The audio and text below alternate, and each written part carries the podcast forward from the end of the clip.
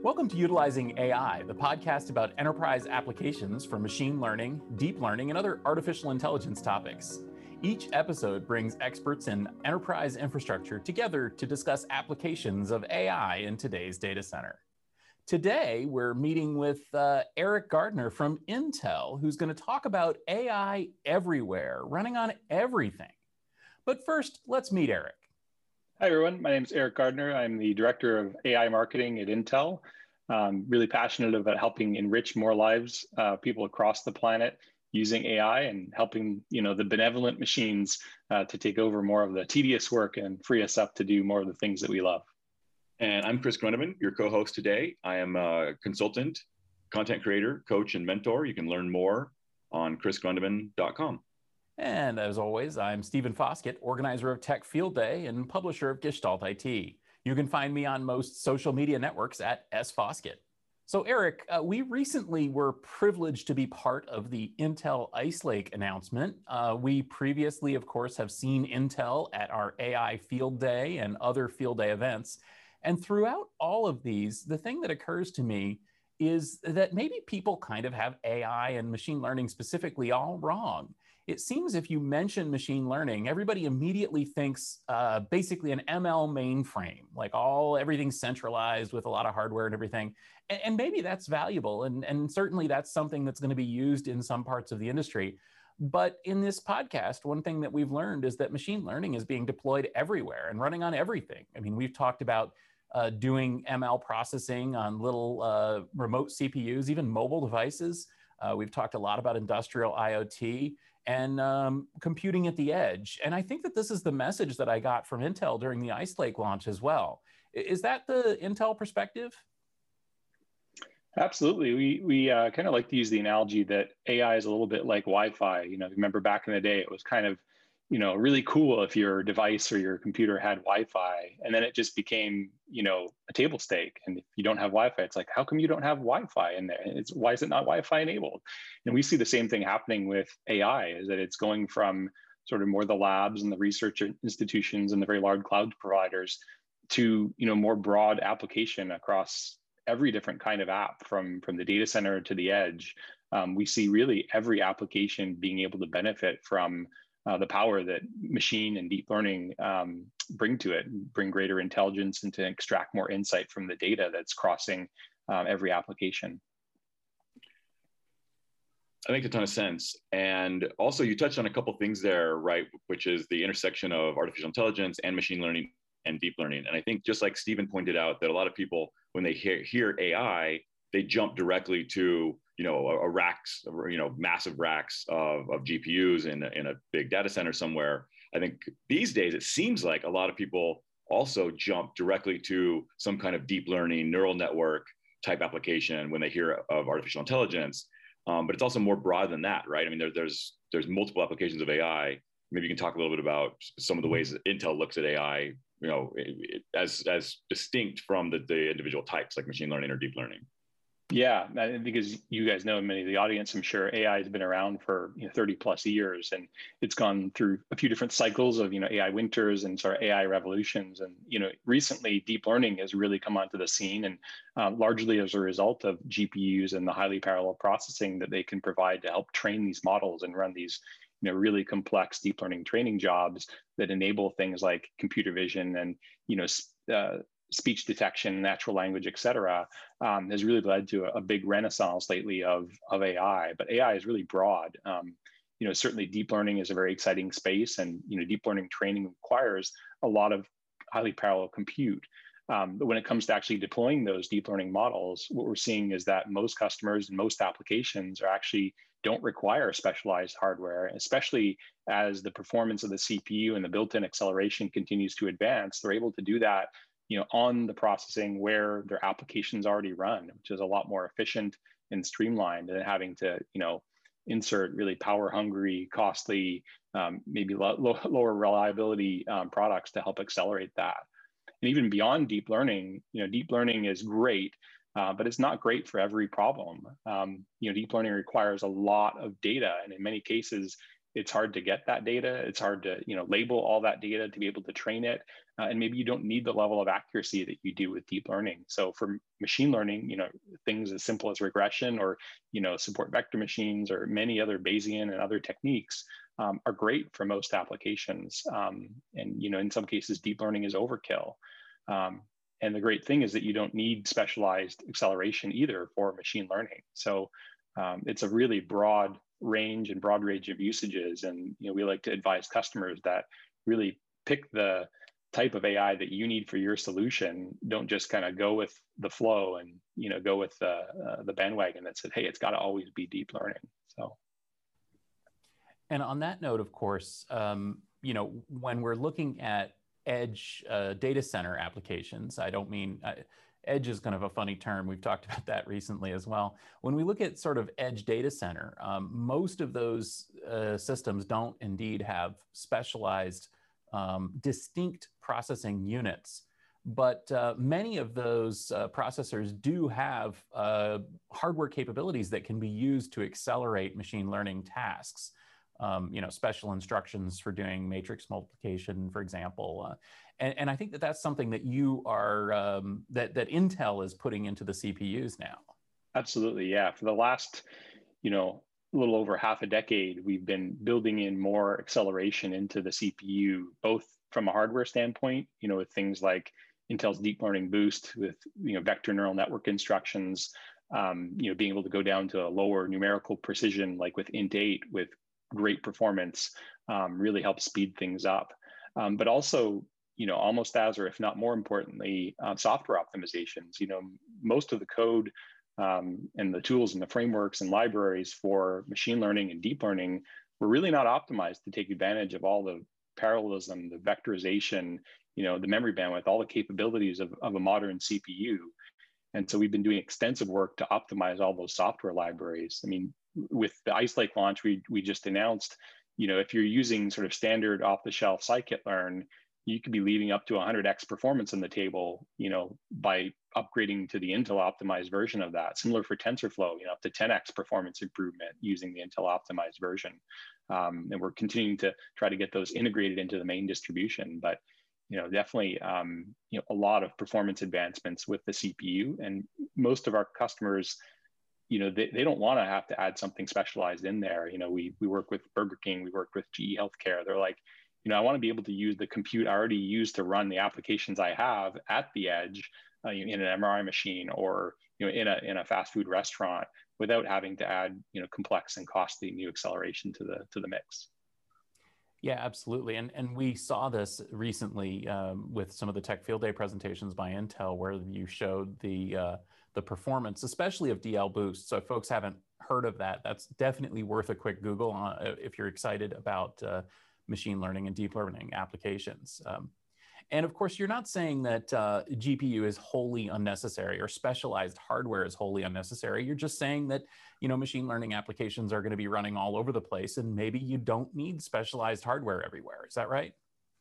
Absolutely, yeah. Um, we like to say there's no one size fits all approach. Um, you know, in fact, we're building our own GPUs, as many of you uh, hopefully know as well. Um, you know, we have CPUs, we have GPUs, we have FPGAs, and we have dedicated AI accelerators, and each one has its own use case. And you know, we're building all those things not because we want to have a big complex portfolio of hardware products, but because the customers are demanding, you know, specialized solutions for their own needs. You know, for most customers and for most AI, that's the CPU.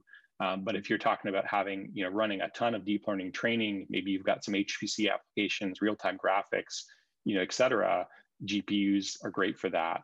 Um, FPGAs are great for pathfinding for advanced you know things in AI. Our partner Microsoft is is doing a lot of really unique stuff at really low bit precisions and you know unique workload accelerations with them.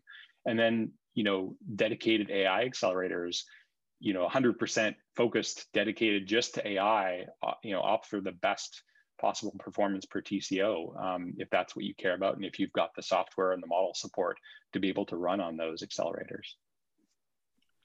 I want to circle back, Eric, because um, beyond the hardware, right, that you're talking about right now, you know, you, one thing you mentioned earlier was about the libraries, and I think it's something, at least within the Tech Field Day community, we've talked about a lot. Is there's almost this uh, slightly unknown or kind of you know maybe un- unintentionally kept secret from Intel of, of all the software you guys put out. And, and so I wonder if you could talk a little bit about you know some of those things like OpenVINO, obviously I think is, is directly related here.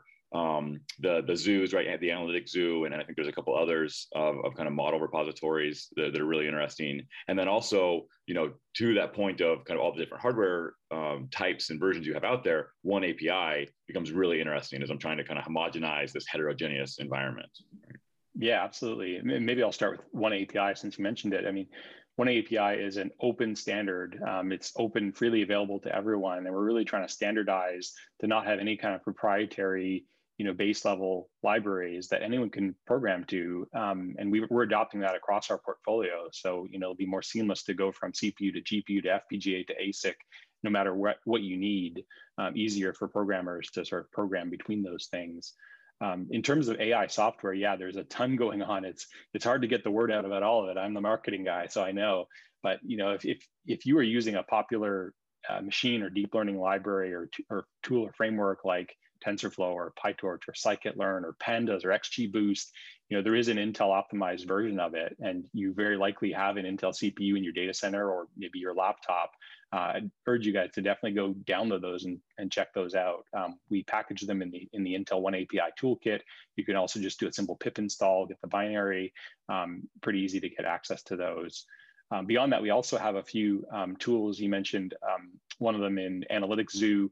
Analytics Zoo is great if you have you know a big data or a new Spark cluster, and you're looking to add some AI capabilities to that and still maintain the same you know data pipeline, the same infrastructure that you've got. Uh, Analytics Zoo has been helping a ton of customers, you know, Burger King, SK Telecom, uh, Office Depot, the list goes on, um, to really just upgrade to AI from where they're at in big data infrastructure. Uh, and then maybe the, the best of all, I'd say, is, is OpenVINO, um, which is a fun name, but is a great tool to help um, deploy deep learning inference on any hardware target anywhere. Um, it takes a pre-trained model and it optimizes it to make sure you get the absolute best performance out of it, uh, whether you're running a CPU in the data center, a CPU at the edge, you know, a vision processing unit, um, whatever, um, no matter where you are. And you know, some of our customers you know, thought that they needed a GPU to go run their inference and use it through using OpenVINO said, oh boy, actually, like we were able to run our inference on our existing CPU right alongside our application and use less resources and deliver better performance than we even needed. Um, so it's a really, really great tool. And there's a ton of models built in as well that, you know, you don't need to be a data scientist. You, if you're an app developer, you can take models kind of off the shelf and build them into your application. Um, so it continues to grow and expand. So definitely uh, urge folks to check that one out. Yeah, it seems like uh, to sum up, it seems like there's a lot of. I mean, AI is about um, a, a, big. It's a big topic. There's a lot of different things, um, a lot of different ways that it's touching us, ways that it's being used in applications, and also, uh, I guess a second summary, and this is something that we've really heard loud and clear at our Tech Field Day and AI Field Day events. Software is the key to unlocking AI. And you know, without having these uh, libraries, without having optimized versions of, you know, I mean, you mentioned pandas, for example, without without having that, um, people are not going to be able to take advantage of the features of this hardware because you know you just can't expect people to, you know, hand code things for a specific piece of hardware if it's being run everywhere.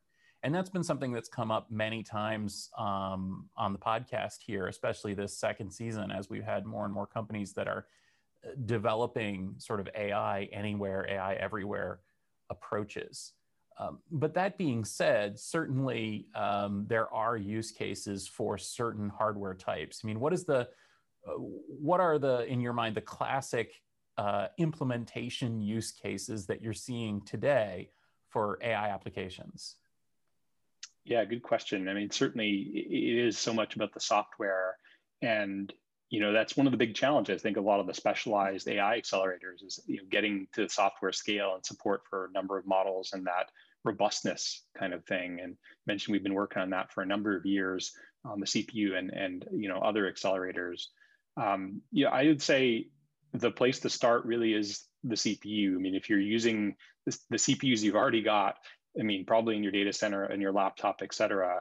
Um, use those, make sure you're using the optimized software libraries and and see what your performance is. I mean, for the vast majority of machine learning, the vast majority of deep learning inference, and even some deep learning training, especially as we're talking about um, transfer learning and you know maybe not as deep and complex models, uh, the CPU is is great. Or if you have CPU resources available, you can even train those um, very complex deep learning models with great performance. Um, you know, once you exceed a certain amount of particularly deep learning training, you know, then we start to talk about accelerators. Like with GPUs, if you have a number of other highly parallel workloads you're running, that could be a good option. You know, if you're doing just you know a metric ton of deep learning training, um, then even looking beyond that at you know dedicated AI accelerators like you know Intel's Habana um, could be an option for you. Similarly, you know for low power kind of applications at the edge, you know if you have a very very low power requirement and you're doing deep learning inference you know that's an opportunity as well to specialize and go from CPU to a dedicated AI chip, perhaps like Intel's um, Movidius VPU chip, which is being used in, in many different applications, um, you know, from drones to John Deere tractor equipment, et cetera. So. And one piece in there that, that you mentioned that I think I want to tease out a little bit further is that, you know, much of this, I mean, obviously, you know, we're talking about AI everywhere. A lot of this is about inference and and using models at the edge to make decisions. But it feels like and, and you mentioned there that you know some of these with dl boost and some of these cpus can be used for training as well. And i wonder if you're aware of you know use cases where folks are doing kind of training at the edge so to speak right? Where you know we want to kind of continuously improve these models while they're in use uh, and how much of that is actually going on it, it seems like a, an area that, that should be growing but I, I honestly don't know yeah, I mean, we kind of talk about AI in some senses as like it's very focused on sort of just the modeling part of it. Um, and it's really a broader workflow. It's from you know finding what your problem is to getting the data to wrangling the data and making it work in your model to figuring out the model, training it, and ultimately deploying it in production and at scale. Uh, but even then, once you've gotten through that whole process, um, you know, no model will stay static. You know, things are constantly changing, like we've seen with the pandemic you know, and retailers' models for inventory, you know, got completely upended. And so it needs to be continually evolved and adapted, um, you know, doing some level of continuous retraining. Um, and for many of the models, I think Andrew Ng was the one who famously said this, right? Is like, I, I train a lot of models on my laptop. You know, it doesn't require huge big iron to go and do that. Um, I think especially as you know this the state of the art of training advances, and we'll have a lot more models that are trained kind of off the shelf, and that you can customize through transfer learning and train sort of the last few layers to customize it for your needs. I think more of the training is going to become more distributed uh, and not so focused in sort of the, the hyperscale data center. That's really interesting. And, and again, it, it, ties into another piece of, of this idea of if we're really going to put AI everywhere, if AI is going to be in everything, it needs to be fairly easy and fairly simple to do. Um, and maybe even beyond developers, right? I think there's probably applications for um, operational uh, technologists and maybe even just you know IT operations folks and, and and people in other fields, maybe even doctors and nurses, right, on the fly, being able to you know use a system that that does some of this um, without necessarily having to send it all the way back to to developers and and moving forward right? I mean at least to me that seems like where for it to be everywhere it needs to be almost with everyone as well. Are you seeing that? Absolutely. That? yeah everywhere and everyone. I mean like i said like it, it really has started in sort of the academic space and the research space and the advanced cloud provider space. And it's starting to move now into more enterprises you know into more um, places of academia, but there's so much farther that it can go, right? And be, even beyond developers, like you said, we're trying to reach more developers, go beyond the data science community, like th- with things like OpenVINO, making it easier to just insert that without having to do all the model training and stuff into whichever application. But even beyond that, how can we make it even more user friendly? I mean, AI may even help to make it more user friendly and to help us reach audiences beyond developers. Um, so I, I, think that's very exciting everywhere and, and everyone maybe not maybe not everywhere i mean i don't know if we want ai you know in, in you know in changing rooms and you know places like that but uh, you know certainly in more places i think is a good thing I don't want you skipping forward to our three questions segment already. So uh, let's uh, get to one other topic as well. Um, we actually last week talked about uh, autonomous driving, and I know that Intel is deeply involved in that space as well. Um, you know, do, I, I, assume that that requires a different flavor of hardware as well. Uh, yeah, the the requirements, you know, to ingest and process all of the data coming in, and you want as much data as you could possibly gather to make the best decisions when you're driving a, a car um, autonomously, you know, from lidar to visual to, you know, um, you know, GPS and, and everything. It requires a significant amount of processing, um, and so, you know, with our uh, Intel's Mobileye solution, you know, they have some custom hardware. Um, you know, but really the most of the secret sauce I would say is, you know, the model development and the model building and testing it to make sure that, you know, you uh, have reduced or, or eliminated, if possible, as many black swan type events as possible so that you don't have, you know, unfortunate incidents as we've seen already with some of the autonomous vehicles that are out on the roads um, that weren't anticipated and weren't part of the model. So, but I'm, I'm personally very excited because my kids are uh, three and seven, and so I figure I've got you know what is it uh, you know about nine years to to have autonomous vehicles you know take over, so I don't have to teach at least my daughter how to drive. So. Yeah, my, my daughter actually said the same thing. She said, I'll never have to learn to drive because the cars will drive me wherever I want to go. I'll just sit in and tell it where I want to go. I'm not sure that we're going to get there anytime uh, soon, generally speaking, but I certainly do think that we're going to have uh, very, very strong driver assistance um, in every car going forward.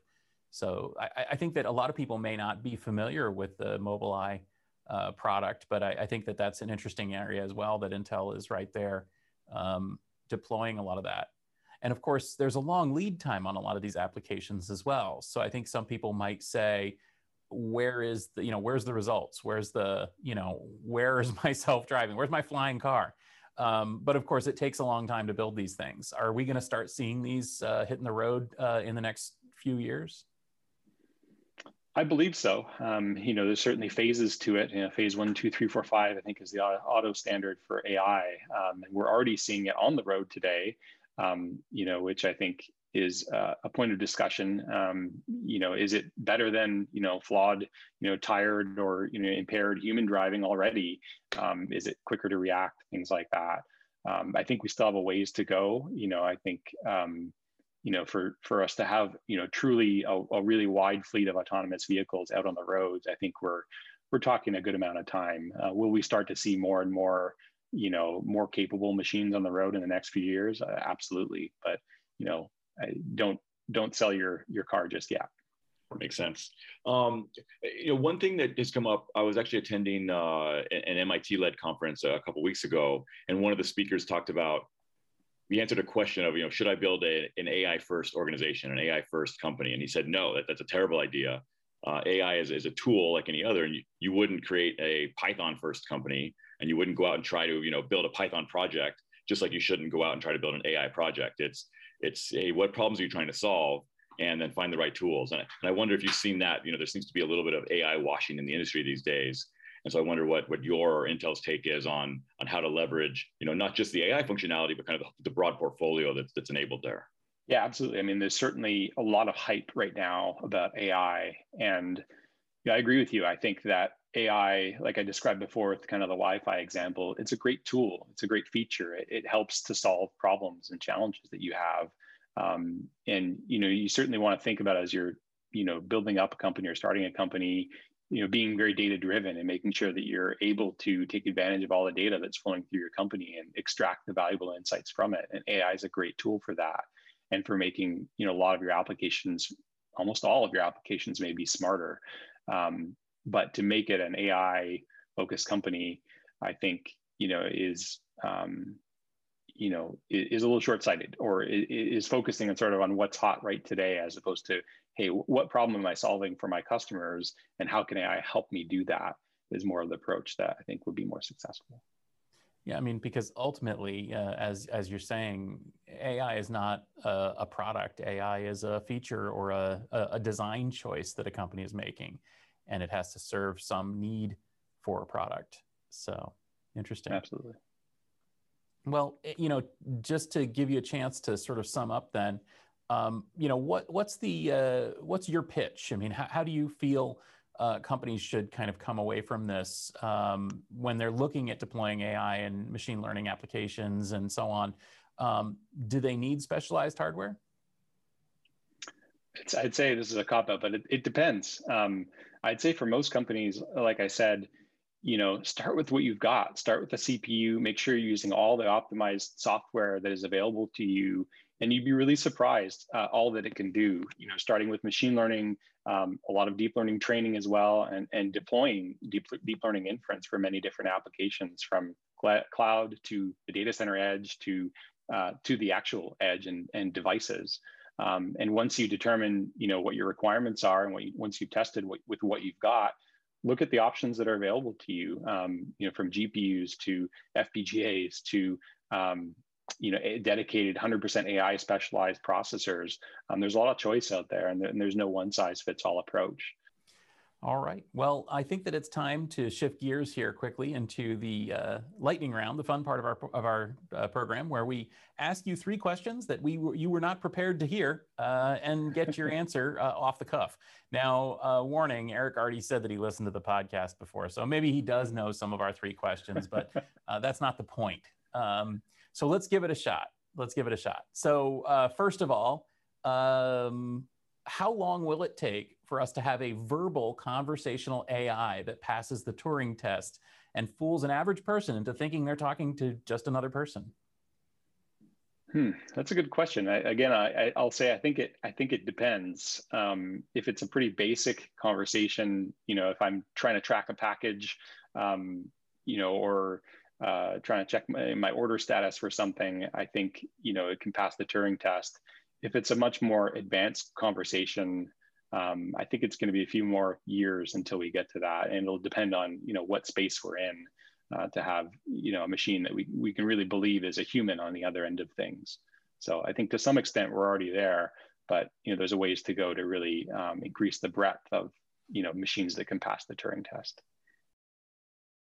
Now, I know that Intel is a very progressive thinking company. And um, I know that in the past, when we've spoken with Intel for this very podcast, the conversation has turned toward bias and ethics and uh, data modeling and so on. Um, so I'll throw this to you. Uh, is it possible to create an unbiased artificial intelligence, or do we always have to face biases?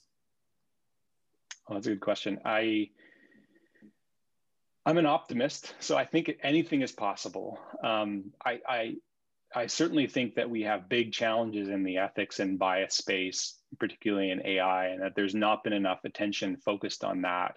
And we really need to focus more of our attention and the community's attention on, on ethics and bias and trying as best as possible to remove that from our models. Um, I think it's a really important question for businesses as well um, to think about and not just sort of an, an afterthought of the project. I think it's something that needs to be thought about before you even start to collect data or build your models is how are we going to um, eliminate or mitigate as much as possible unintended you know ethics bias risks things like that. Um, so we have a ways to go. I, am confident we can get there but uh, we need to we, we need to do a lot more in that space and finally, you did mention that Intel has products, uh, specialized products for lower end devices. You mentioned drones and appliances. So uh, let's let's take that question then. How small can machine learning get? Uh, will we have machine learning powered household appliances, toys? Will we have disposable machine learning gadgets? Yes, yes, and yes. I, uh, you know, we already have a, a sub one watt chip in the VPU, the vision processing unit at Intel. And you know the possibilities with already less than one watt are pretty astounding. Um, and I believe that you know we'll only continue to shrink that um, and make more things possible, and as well as you know shrink the cost of you know deploying AI into everything. Um, you know you could even use you know tiny little batteries to power your your AI powered toy or device at some point in the future. So I think it will go to be more and more places. Um, and that's that's exciting and in some ways you know frightening and you know we have to really think about the ethical and the you know the implications of that and making sure that you know we're we're designing the technology in a way that is private and you know uh, and good good for humanity in general well, thank you very much, and, I, and I'm glad that you brought that up as well. Uh, we hadn't turned to that in the conversation, so it's good that we uh, that we do get to the uh, the topic of bias in AI at the end here. So thank you so much for joining us today. Uh, where can people connect with you, Eric, and uh, follow your thoughts on enterprise AI and other topics? Yeah, the best place to connect with me is on LinkedIn, Eric Gardner at Intel. You can also follow me on Twitter at Data Eric. Great. Uh, Chris, uh, what have you been up to lately? Yeah, lots of things. I actually have a, a, bunch of reports that should be coming out from GigaOM throughout the course of this month. Um, I love having conversations on LinkedIn. You can also follow me on Twitter at Chris Grundemann. And my website, chrisgrundemann.com, is the hub of, of all those things. Excellent. Well, thank you so much. And uh, as for me, uh, I have been busy at work planning our AI Field Day event. Uh, if you go to techfieldday.com and click on the AI Field Day icon, you'll see that the event is actually coming up here in uh, just a couple of weeks. Um, we have a lot of great companies presenting, including one that may sound awful familiar after you're uh, talking to this or listening to this podcast. And um, a lot of great delegates, including one that may seem awful familiar after you're listening to this podcast. And I can't wait to uh, present that uh, May 26th through 28th. Uh, it'll be good to have you all tune in and join us for that. So, uh, thank you very much for listening to the Utilizing AI podcast. If you enjoyed this, please do head over to iTunes, uh, click uh, subscribe, uh, give us a rating, give us a review. That would really help. And please do share this episode uh, and the podcast generally with your friends. That's how word of mouth spreads, and it really does help us. Uh, this podcast is brought to you by GestaltIT.com, your home for IT coverage from across the enterprise. For show notes and more episodes, go to utilizing AI.com or find us on Twitter at utilizing underscore AI. Thanks, and we'll see you next week.